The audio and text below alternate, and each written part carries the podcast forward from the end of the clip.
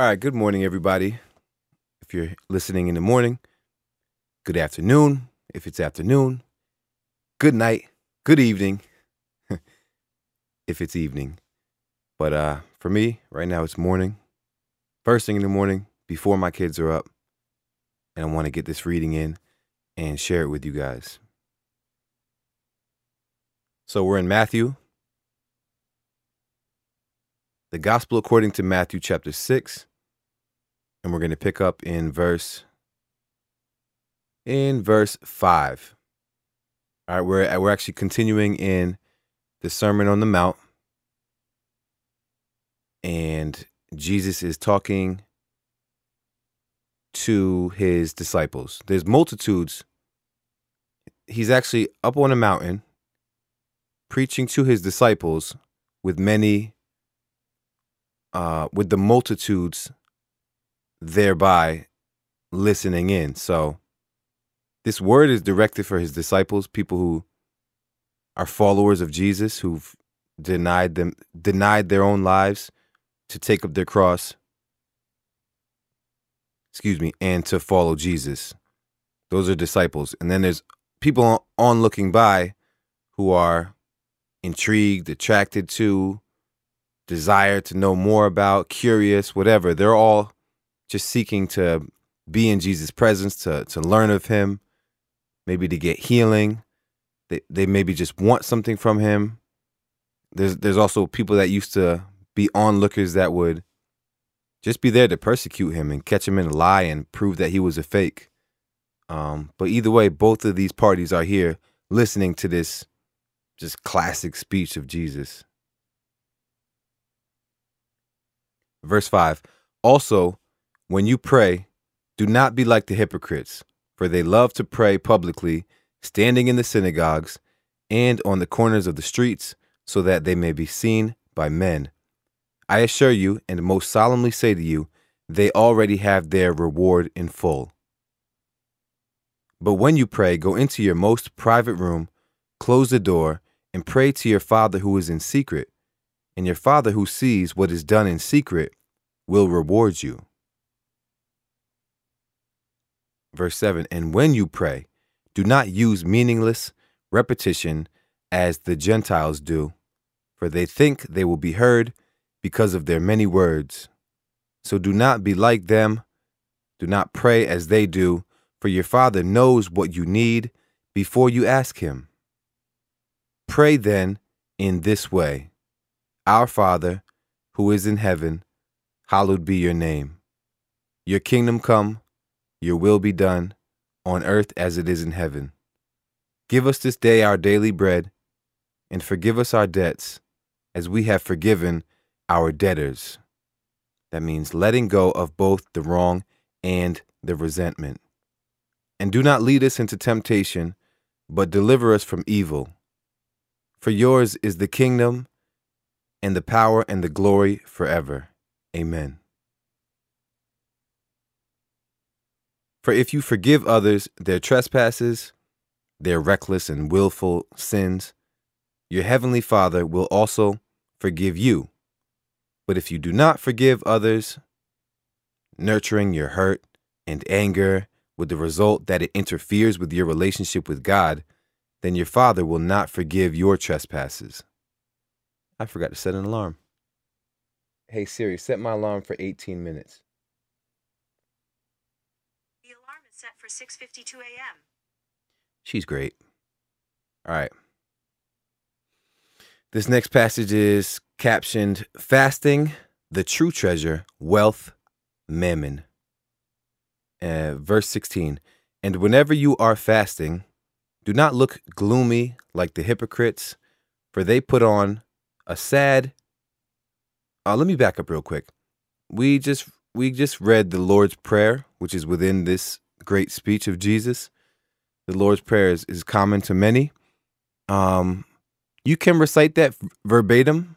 There's value in that, but there's more value in using that as a guideline. It was more the purpose of it was more of a guideline, and without getting into a whole teaching about the Lord's Prayer, it wasn't strictly just supposed to be repeated and then that's your prayer for the day. Jesus even said prior to that, don't just use these vain, empty repetitions. All right, if we just say the Lord's Prayer, our Father who art in heaven, hallowed be thy name, then it becomes vain. But if we use that as a guideline and expand on it, forgive us our debts. Lord, today I messed up at work. I was cheating on the clock, and you know, I should have been more diligent, whatever. Just go into it as we forgive those who trespass against us. Lord, I forgive my coworker who I know was talking behind my back, and it came to my attention, and I'm just going to let it go because it's petty. Whatever. Go expound on it. That's just your guideline. Our Father in heaven, holy God, Lord Jesus, the King of Kings, Lord of Lords. That's just a part of worship. So you can expound on that and really make it natural, let it flow, and not be confined to those specific words. All right, let me continue. Verse 16, and whenever you are fasting, do not look gloomy like the hypocrites, for they put on a sad and dismal face, like actors discoloring their faces with ashes or dirt, so that their fasting may be seen by men. I assure you, and most solemnly say to you, they already have their reward in full. But when you fast, put oil on your head as you normally would to groom your hair, and wash your face, so that your fasting will not be noticed by people, but by your Father who is in secret, and your Father who sees what is done in secret will reward you. Do not store up for yourselves material treasures on earth, where moth and rust destroy, and where thieves break in and steal. But store up for yourselves treasures in heaven, where neither moth nor rust destroys, and where thieves do not break in and steal. For where your treasure is, there your heart, your wishes, your desires, that on which your life centers will also be. All right? For where your treasure is, there your heart will also be. Verse 22, the eye is the lamp of the body. So if your eye is clear, spiritually perceptive, your whole body will be full of light, benefiting from God's precepts.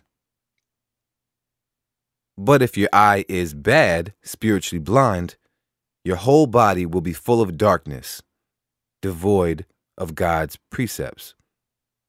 So if the very light inside you, your inner self, your heart, your conscience, is darkness, how great and terrible is that darkness! Exclamation point.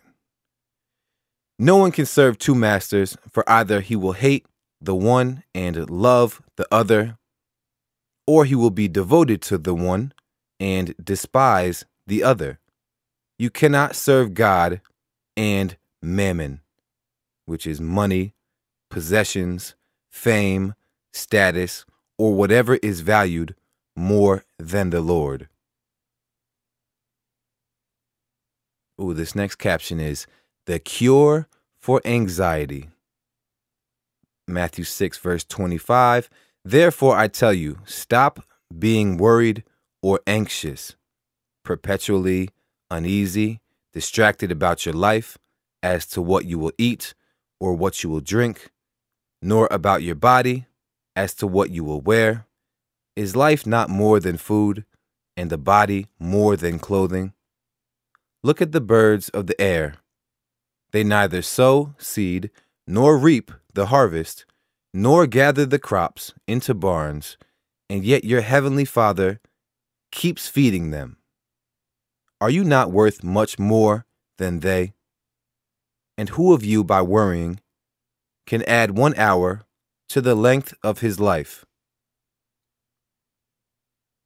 Real quick note, in Genesis, when God created creation, he made all the birds and the animals and the creepy things and the fish of the ocean. He made all those things first, and then he made man, and he said to have dominion over all these creations, over the birds of the sea, over the creatures of the land, the plants, have dominion over this world. So he made man to have dominion over the world that he created. So, and he also made man in his image. He did not make animals in his image. So yes, mankind, humans, are worth so much more than these birds. And he's saying that he provides for these birds. They don't worry. They just go about their life. Likewise, he will provide for you. There's no need to worry. Verse 28. Let me go back to verse 27 and verse 26. Are you not worth much more than they? Verse 27. And who of you by worrying can add 1 hour to the length of his life? And why are you worried about clothes? See how the lilies and wildflowers of the field grow. They do not labor, nor do they spin wool to make clothing. Yet I say to you that not even Solomon in all his glory and splendor dressed himself like one of these. King Solomon, the richest and most wise man to ever live, a son of King David, is who he's referring to. And he say not even King Solomon was clothed as naturally and beautifully as these lilies. Verse 30, but if God so clothes the grass of the field, which is alive and green today, and tomorrow is cut and thrown as fuel into the furnace, will he not much more clothe you, you of little faith? Therefore do not worry or be anxious, perpetually uneasy, or distracted, saying, what are we going to eat? Or what are we going to drink? Or what are we going to wear? For the pagan Gentiles eagerly, pagan meaning people with many who believe in many gods, a lot of Greeks from that time frame. For the pagan Gentiles eagerly seek all these things, but they don't worry, for your heavenly Father knows that you need them. Verse 33.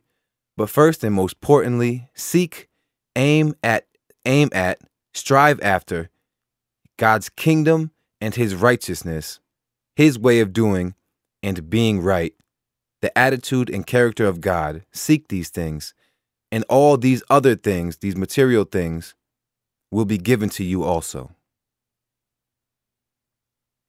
Let me read that one more time. It's a very, very, Matthew chapter 6, verse 33, very, very popular verse, and it's worth committing to memory because it's true. God's word is true. But first and most importantly, seek his kingdom and his righteousness, and all these things will be given to you also. So do not worry about tomorrow, for tomorrow will worry about itself. Each day has enough trouble of its own. Chapter 7. This caption is Judging Others. Verse 1. Do not judge and criticize and condemn others unfairly with an attitude of self-righteous superiority, as though assuming the office of a judge, so that you will not be judged unfairly. For just as you hypocritically judge others when you are sinful and unrepentant, so will you be judged, and in accordance with your standard of measure used to pass out judgment, judgment will be measured to you. Why do you look at the insignificant speck that is in your brother's eye, but do not notice and acknowledge the egregious log that is in your own eye? I gotta look that up. Maybe you know what it means. I don't. I'm sure it means some form of significant log that is in your own eye. It means outstandingly bad, shockingly bad. Mind you, that word was in a bracket.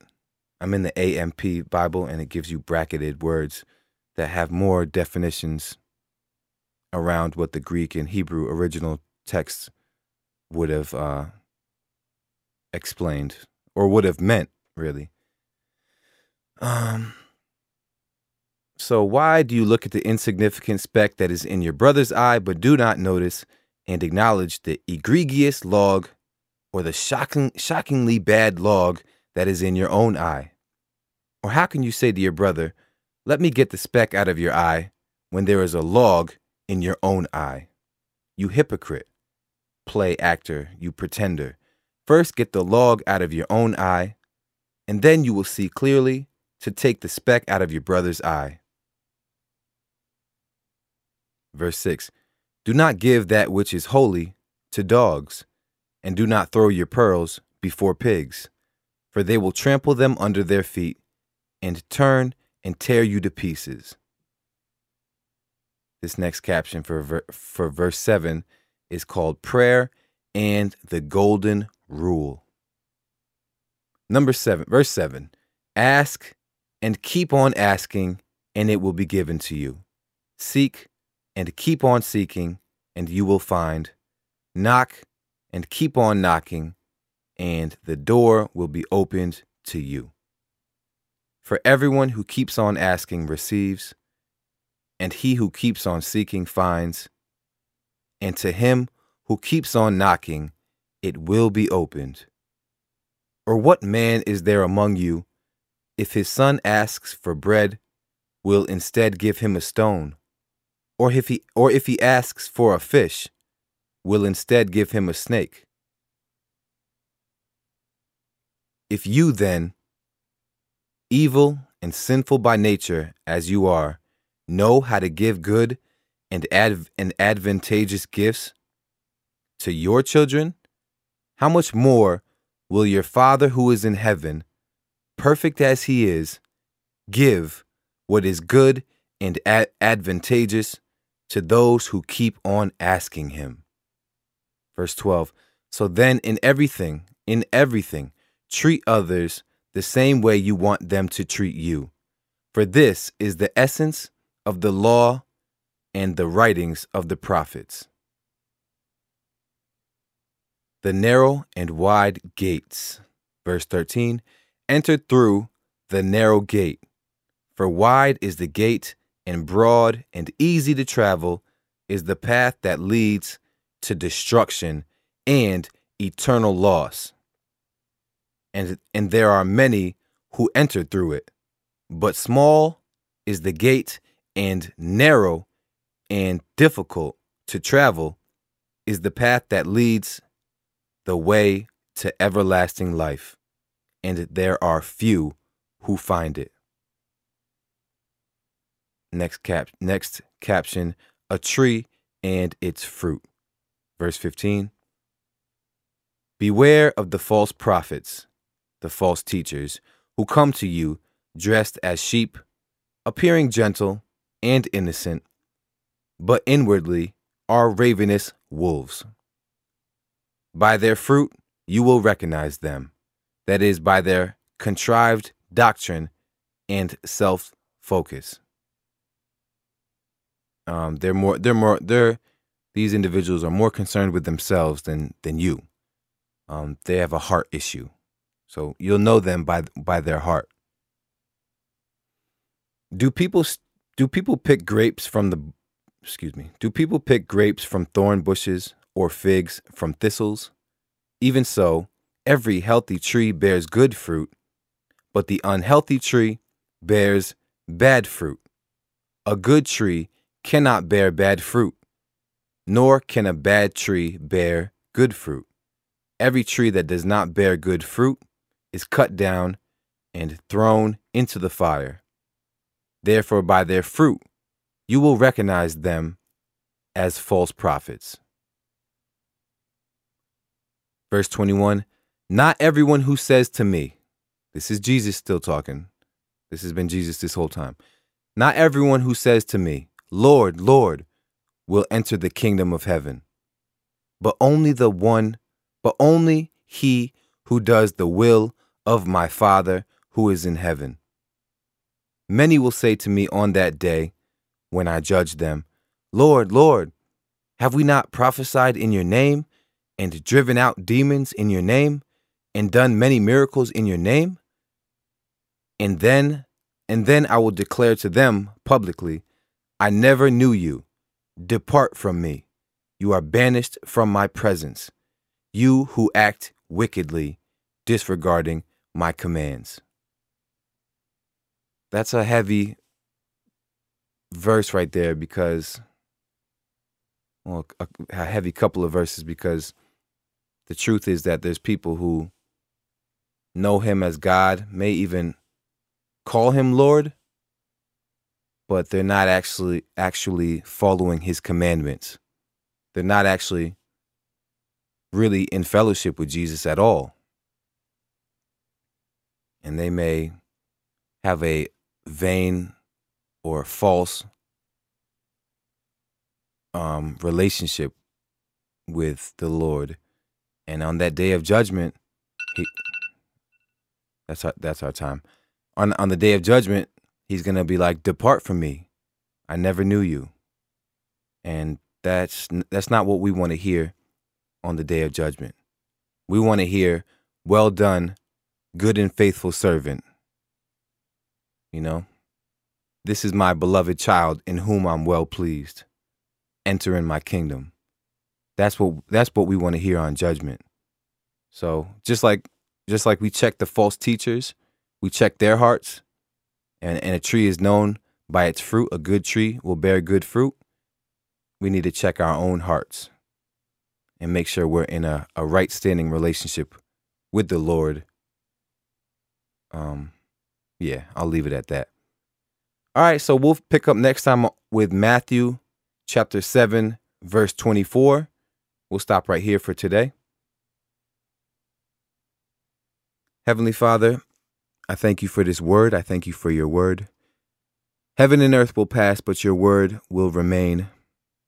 And I just thank you for your eternal word that is as true today as it was when it was written, as it was when it was documented, because Jesus Christ is the same yesterday, today, and forever. Father God, help us to be, I messed this up last time. Help us to be doers of the word and not just hearers.